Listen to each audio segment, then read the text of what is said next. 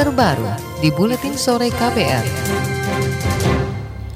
Saudara Direktur Jenderal Perhubungan Darat Budi Setiadi meminta pemudik yang menuju arah Jawa Tengah untuk mengantisipasi sejumlah titik rawan kemacetan. Titik rawan kemacetan diperkirakan berada di exit tol di wilayah Jawa Tengah. Budi mengimbau pemudik untuk tidak hanya terkonsentrasi pada ruas jalan tol, namun juga menggunakan jalur alternatif. Jadi kalau untuk yang ke arah selatan itu sebetulnya tinggal kita akan melakukan perubahan perilaku kepada masyarakat. Jadi kan banyak masyarakat yang tidak tahu bahwa sebetulnya exit exit tol itu kan sudah cukup banyak. Nah kemudian mereka bisa menggunakan exit tol dari berbagai, misalnya mungkin mau ke arah Bumi Ayu itu tidak harus lewat pejagan pejagan terus, juga lewat Brebes Barat bisa, Brebes Timur juga bisa, gitu. Kemudian lewat gandulan juga bisa. Nah tinggal edukasi kita kepada masyarakat untuk bisa bisa mengikuti apa yang sudah kita sampaikan. Demikian tadi Direktur Jenderal Perhubungan Darat Budi Setiadi. Kementerian Perhubungan akan melakukan skema satu arah atau one way di ruas jalan tol Trans Jawa untuk mengurangi kemacetan. Sementara untuk pemudik ke Pulau Sumatera, Kemenhub memperlakukan penerapan plat kendaraan ganjil genap. Mekanisme ganjil genap akan mulai diberlakukan sejak tanggal 30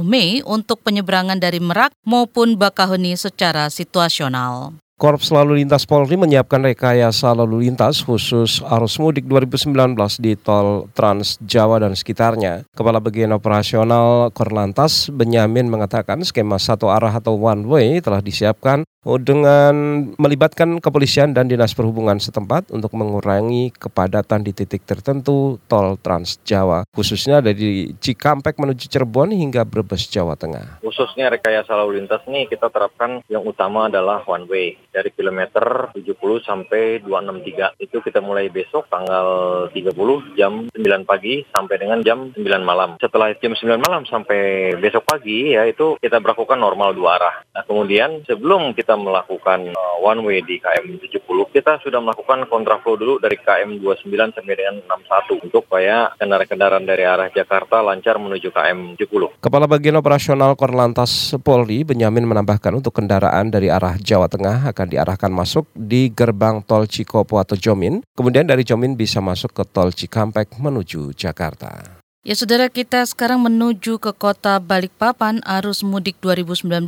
di Bandara Sepinggan Balikpapan mengalami penurunan sementara pemudik yang menggunakan pelabuhan Semayang membludak. Informasinya disampaikan jurnalis KBR Teddy Rumengan. Teddy silakan laporan Anda. Ya, dari Bandara Internasional Sepinggan Balikpapan arus mudik tahun ini di kemungkinan akan turun hingga 40% akibat melonjaknya harga tiket. Begitupun jumlah pesawat pun mengalami penurunan hingga 12 persen. Tahun lalu jumlah pesawat sebanyak 3.005 pesawat dengan pemudik mencapai 362.482 yang datang dan yang datang dan berangkat melalui bandara Spinggan. Sedangkan untuk puncak arus mudik di bandara Spinggan Balikpapan tahun ini diperkirakan terjadi pada Sabtu dan Minggu besok. Sementara di Pelabuhan Semayang jumlah penumpang justru diperkirakan membludak akibat banyaknya warga yang beralih dari sebelumnya menggunakan pesawat terbang kini menggunakan kapal laut. Pelni Balikpapan menyiapkan tiga kapal yang existing yakni KM Lambelu, KM Bukit Siguntang, dan KM Labobar. Termasuk tiga kapal tambahan yakni KM Doro Londa, KM Umsini, dan KM Ngapulu Selain itu TNI AL juga menyiapkan kapal perang yakni KRI Surabaya dengan kapasitas 1000 penumpang yang akan mengangkut arus mudik untuk tujuan Surabaya. Sebelumnya juga sudah ada ribuan warga Kalimantan Timur yang sudah pulang kampung melalui Pelabuhan Semayang Balikpapan menuju Surabaya dan Makassar menggunakan kapal Pelni. Selain itu juga sudah ada ribuan warga yang juga telah pulang kampung ke Surabaya dan Makassar gratis yang dibiayai oleh BUMN. Puncak arus mudik di Pelabuhan Semayang diperkirakan terjadi pada tanggal 1 dan 2 Juni. Demikian Teddy Numan melaporkan dari Balikpapan. Terima kasih Teddy dari Balikpapan. Kita bergeser menuju ke Jawa Tengah. Kita ke Kabupaten Cilacap. Para pemudik yang melintasi jalur selatan di Cilacap pada H-7 Lebaran mengalami peningkatan. Meskipun jumlahnya tidak begitu signifikan. Informasinya kita temui reporter Muhammad Ridho. Ridho silakan. Ya, selamat sore dari jalur lintas selatan Jawa Tengah, ruas perbatasan Jawa Barat terpantau uh, kendaraan uh, ramai lancar, belum ada peningkatan uh, yang berarti kendaraan dari arah kota besar ke kota-kota Jawa Tengah maupun Yogyakarta yang melintas di jalur ini. Uh, kendaraan pemudik baik yang menggunakan sepeda motor dan mobil masih belum banyak terlihat. Hanya ada satu dua kendaraan berplat Jakarta atau Bandung yang diperkirakan merupakan pemudik asal Jawa Tengah atau Yogyakarta. Dinas Perhubungan memperkirakan lonjakan jumlah kendaraan akan terjadi akhir pekan ini uh, di hari Sabtu, Minggu hingga Senin pekan depan. Diperkirakan akan terjadi pada H-3, 2 dan 1 Lebaran.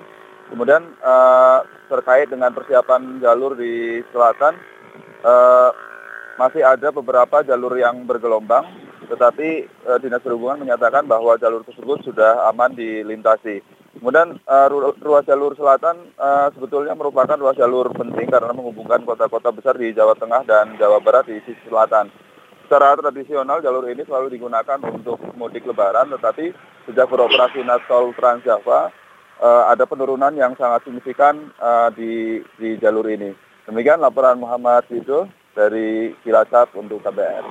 Terima kasih Ridho atas laporannya dari kawasan Jawa Tengah. Saudara sebagian pemudik tidak mendapat informasi adanya program mudik gratis yang diselenggarakan oleh pemerintah. Salah seorang pemudik Laode Hari Sarihudin mengklaim tidak mendapat tiket mudik gratis karena tidak mengetahui informasi tersebut. Kita mungkin kurang informasi. Jadi kemarin juga kan yang mudik di kapal juga ada mudik gratis sampai Makassar minimal. Cuman kita kurang informasi karena dari pihak pemerintahnya juga kayak informasinya apa kurang jelas ya. Orang-orang tertentu aja yang tahu. Itu tadi pemudik yang menggunakan kapal laut Laode Sarihudin. Sebelumnya saudara pemerintah telah melaksanakan program mudik gratis menggunakan sejumlah moda transportasi. Moda transportasi yang disediakan meliputi kereta api, kapal, serta bus. Sementara itu program mudik gratis digelar untuk menekan kemacetan dan kecelakaan. Kita berolahraga sejenak bersama Adi Rosadi. Petenis muda Ukraina Helen Polskina dijatuhi hukuman skorsing seumur hidup dan denda 20 ribu dolar Amerika Serikat karena pelanggaran pengaturan skor pertandingan. Unit Integritas Tenis mengatakan hasil penyelidikan menyebutkan bahwa Polskina memperkenalkan pemain lain kepada seorang koruptor yang menawarkan pembayaran individu sebagai imbalan atas persetujuan mengatur hasil pertandingan. KPR Sport. Korea Selatan mempertahankan peluangnya untuk lolos ke 16 besar putaran final sepak bola Piala Dunia U20 setelah menaklukkan Afrika Selatan 1-0 dalam pertandingan grup F di Stadion Mayeski, Polandia, Rabu dini hari. Gol tunggal kemenangan tim Satria Taeguk dicetak oleh Kim Yunwo pada menit ke-69 dan pertandingan berlangsung ketat karena pertandingan ini merupakan kesempatan bagi Korea Selatan maupun Afrika Selatan untuk tidak tersisih lebih awal di kejuaraan dua tahunan itu. Keunggulan satu gol dapat dipertahankan Korea Selatan hingga babak kedua usai. Dengan kemenangan itu, Korea Selatan sementara menempati urutan kedua klasemen grup F dengan nilai 3.